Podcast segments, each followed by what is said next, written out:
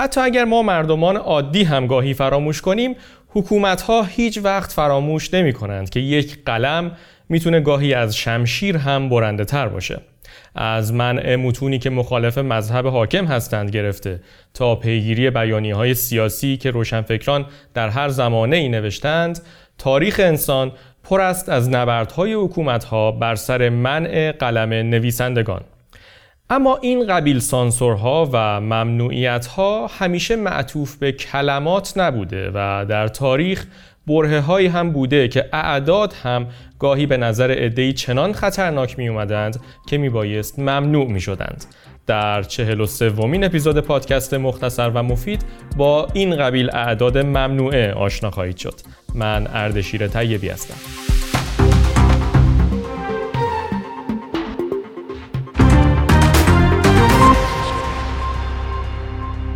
اجداد ما انسانها از سالهای بسیار بسیار دور برای شمارش چیزهای مختلف از چوب خط استفاده می کردند و چوب خط مشکلات ابتدایی اونها رو هم تا حد زیادی حل می کرد.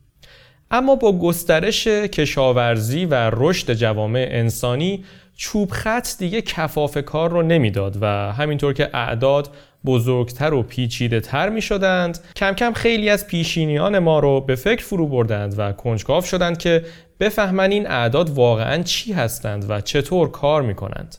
در حدود 600 سال قبل از میلاد مسیح در یونان باستان مطالعه بر روی اعداد کاری جدی و توسعه یافته بود و متفکرین متعددی وقت فراوانی رو روی شناخت اعداد و درک اونها میگذاشتند و نتایج جالبی هم می‌گرفتند. از جمله فیساغورس ریاضیدان یونانی که حتما معرف حضورتون هست متوجه الگوهای عددی در اشکال، موسیقی و ستاره ها شد. برای فیساغورس و شاگردانش ریاضیات به مسابه علمی مقدس بود که اسرار عالم رو در خودش پنهان کرده بود. اما یکی از پیروان فیساغورس به نام هیپاسوس یک کشف جدیدی در اعداد کرد که براش به قیمت جانش تمام شد. هیپاسوس متوجه شد که بعضی از مقادیر مثل قطر مربعی که ازلاعش برابر با یک هست رو نمیشه با ترکیب اعداد نسبی نشون داد. یعنی نمیشه اونها رو به صورت کسری نوشت و یعنی یک کسری که صورت و مخرجش در واقع عدد صحیح باشه. هیپاسوس در واقع با این کار عدد غیر نسبی یا اونچه که ما بهش میگیم عدد گنگ رو در واقع عدد گنگ رادیکال دو رو کشف کرده بود این اعداد گنگ در نگاه مکتب فیساغوری به دنیا یک تهدید به حساب می اومدند و بینقص بودن دنیایی که اونها بر اساس ریاضیات فرض کرده بودند رو زیر سوال می برد. فیساغوری ها پیش از این معتقد بودند که واقعیات دنیا رو میشه با اعداد نسبی یا گویا شرح داد. آنچنان که در آثار تاریخی اومده هیپاسوس به خاطر این کشفش به تبعید محکوم شد و در برخی منابع هم ذکر شده که خدایان او رو به خاطر این کفرگویی یعنی همین آقای رادیکال دو در دریا غرق کردند.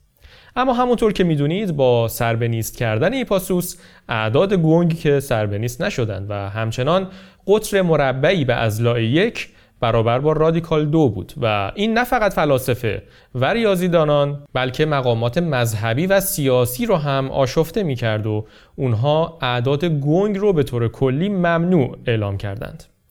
در قرون وسطا یعنی دورانی که اروپایی ها از سیستم عدد نویسی رومی استفاده می کردند فرهنگ های دیگه با سیستم ارزش مکانی اعداد رو نمایش می‌دادند. سیستم ارزش مکانی هم همین روشیه که ما همین الان هم داریم ازش استفاده می‌کنیم و در اون ارزش هر رقم با قرار گرفتنش در مکانهای مختلفی مثل یکان و دهگان و صدگان و اینها تغییر می‌کنه فرق این سیستم با روشی که اروپایی های قرون وسطا استفاده می‌کردند این بود که در سیستم عدد نویسی رومی چیزی به نام صفر وجود نداشت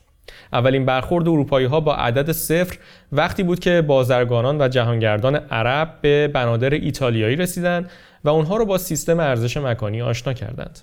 بازرگانان و بانکدارهای ایتالیایی خیلی زود متوجه ارزش و قابلیت های عدد صفر در محاسباتشون شدند اما مقامات حکومتی براشون این تغییر قابل تحمل نبود و نگرانشون می‌کرد. دلیل اول مقامات حکومتی برای مخالفت با سیستم ارزش مکانی این بود که این شیوه نگارش اعداد چون برای بومی ها غریب بود احتمال تقلب و کلاهبرداری رو بالا می برد که خب چندان هم نگرانی بیجایی به نظر نمیاد. اما دلیل دوم از این هم جالب تره درک مفهومی به نام عدد صفر در واقع دروازه ورود به اعداد منفی رو باز می کرد و این یعنی امکان قرض دادن و وام گرفتن بسیار تسهیل می شد و محافظه کاری ذاتی حکومت ها باعث می شد که از این تسهیلات نگران بشن با وجود تمامی مزایایی که عدد صفر و اعداد منفی به دست می‌دادند مباحثات و مقاومت ها پیرامون این اعداد تا چند قرن بعد هم ادامه داشت.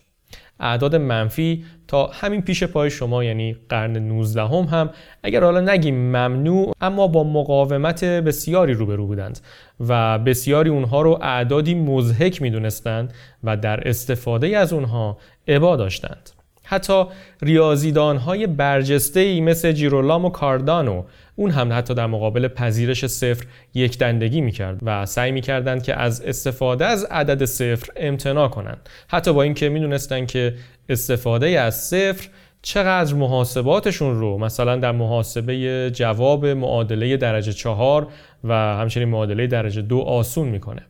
حتی امروزه هم اعدادی هستند که به دلایل مختلف استفاده ازشون در برخی از نقاط دنیا ممنوعه. به طور مثال برخی از دولت ها استفاده از اعدادی که معنای نمادین دارند رو ممنوع کردند. اعدادی که مثلا اشاره به تاریخ انقلابی خاص دارند که مورد پسند حکومت مستقر در زمانه نیست و یا ارتباطی با احزاب یا شخصیت های سیاسی مخالف داره. مثلا در چین پشت سر هم گذاشتن اعداد 0 4 0 6 8 9 توسط حکومت اشاره به تاریخ چهارم ژوئن سال 1989 در نظر گرفته میشه که یعنی روزی که حکومت چین دست به قتل عام دانشجویان در میدان تیانانمن زد. و اگر کسی در چین این شش تا عدد رو پشت سر هم بنویسه سرنوشتش به همون جایی ختم میشه که سرنوشت مرد تانک ها ختم شد. برخی از اعداد هم امروزه به خاطر اطلاعاتی که در خودشون مخفی کردند ممنوع هستند. این اطلاعات می‌تونه چیزهایی از قبیل متن، تصویر، ویدیو و یا حتی برنامه هایی قابل اجرا بر روی کامپیوتر باشه که میشه با ترجمه اون اعداد توسط کامپیوتر استخراجشون کرد. همونطور که احتمالا می‌دونید اطلاعات طبقه بندی شده از کپی رایت گرفته تا مالکیت اختصاصی چیزهای مختلف و یا حتی اسرار دولتی می‌تونه تحت رشته های عددی رمزگذاری بشه بنابراین تحلیل این رشته های عددی و ترجمه و منتشر کردنشون می‌تونه جرم تلقی بشه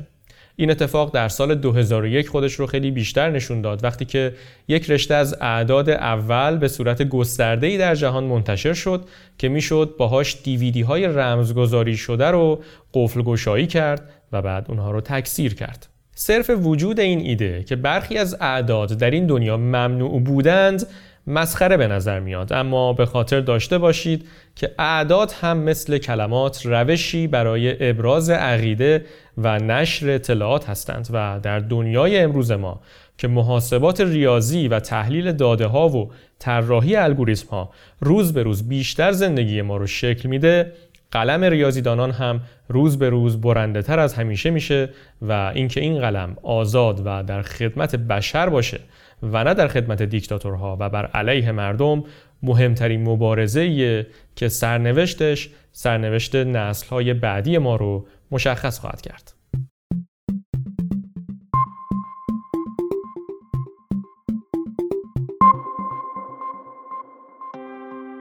ممنون که شنونده پادکست مختصر و مفید هستید. منبع آنچه که در این اپیزود میشنیدید ویدیویی در کانال یوتیوب TED-Ed بود. به طور خاص متشکرم از دوستانی که در Castbox کامنت می‌گذارند و ایرادهای من رو یادآور میشن و توصیه هایی هم برای بهتر شدن این پادکست ارائه می‌کنن.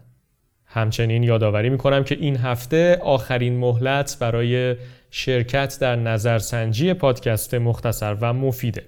اگر هنوز در این نظرسنجی شرکت نکردید ازتون می‌خوام که لطفا پنج دقیقه از وقتتون رو به من اختصاص بدید تا علاوه بر این که من بتونم قدری بیشتر با شما آشنا بشم این فرصت رو هم بهم به می‌دید که بتونم بر مبنای این آشنایی بیشتر محتوای بهتری هم تولید کنم. سپاس از شما من اردشیر طیبی هستم و آنچه که میشنیدید اپیزود 43 پادکست مختصر و مفید بود.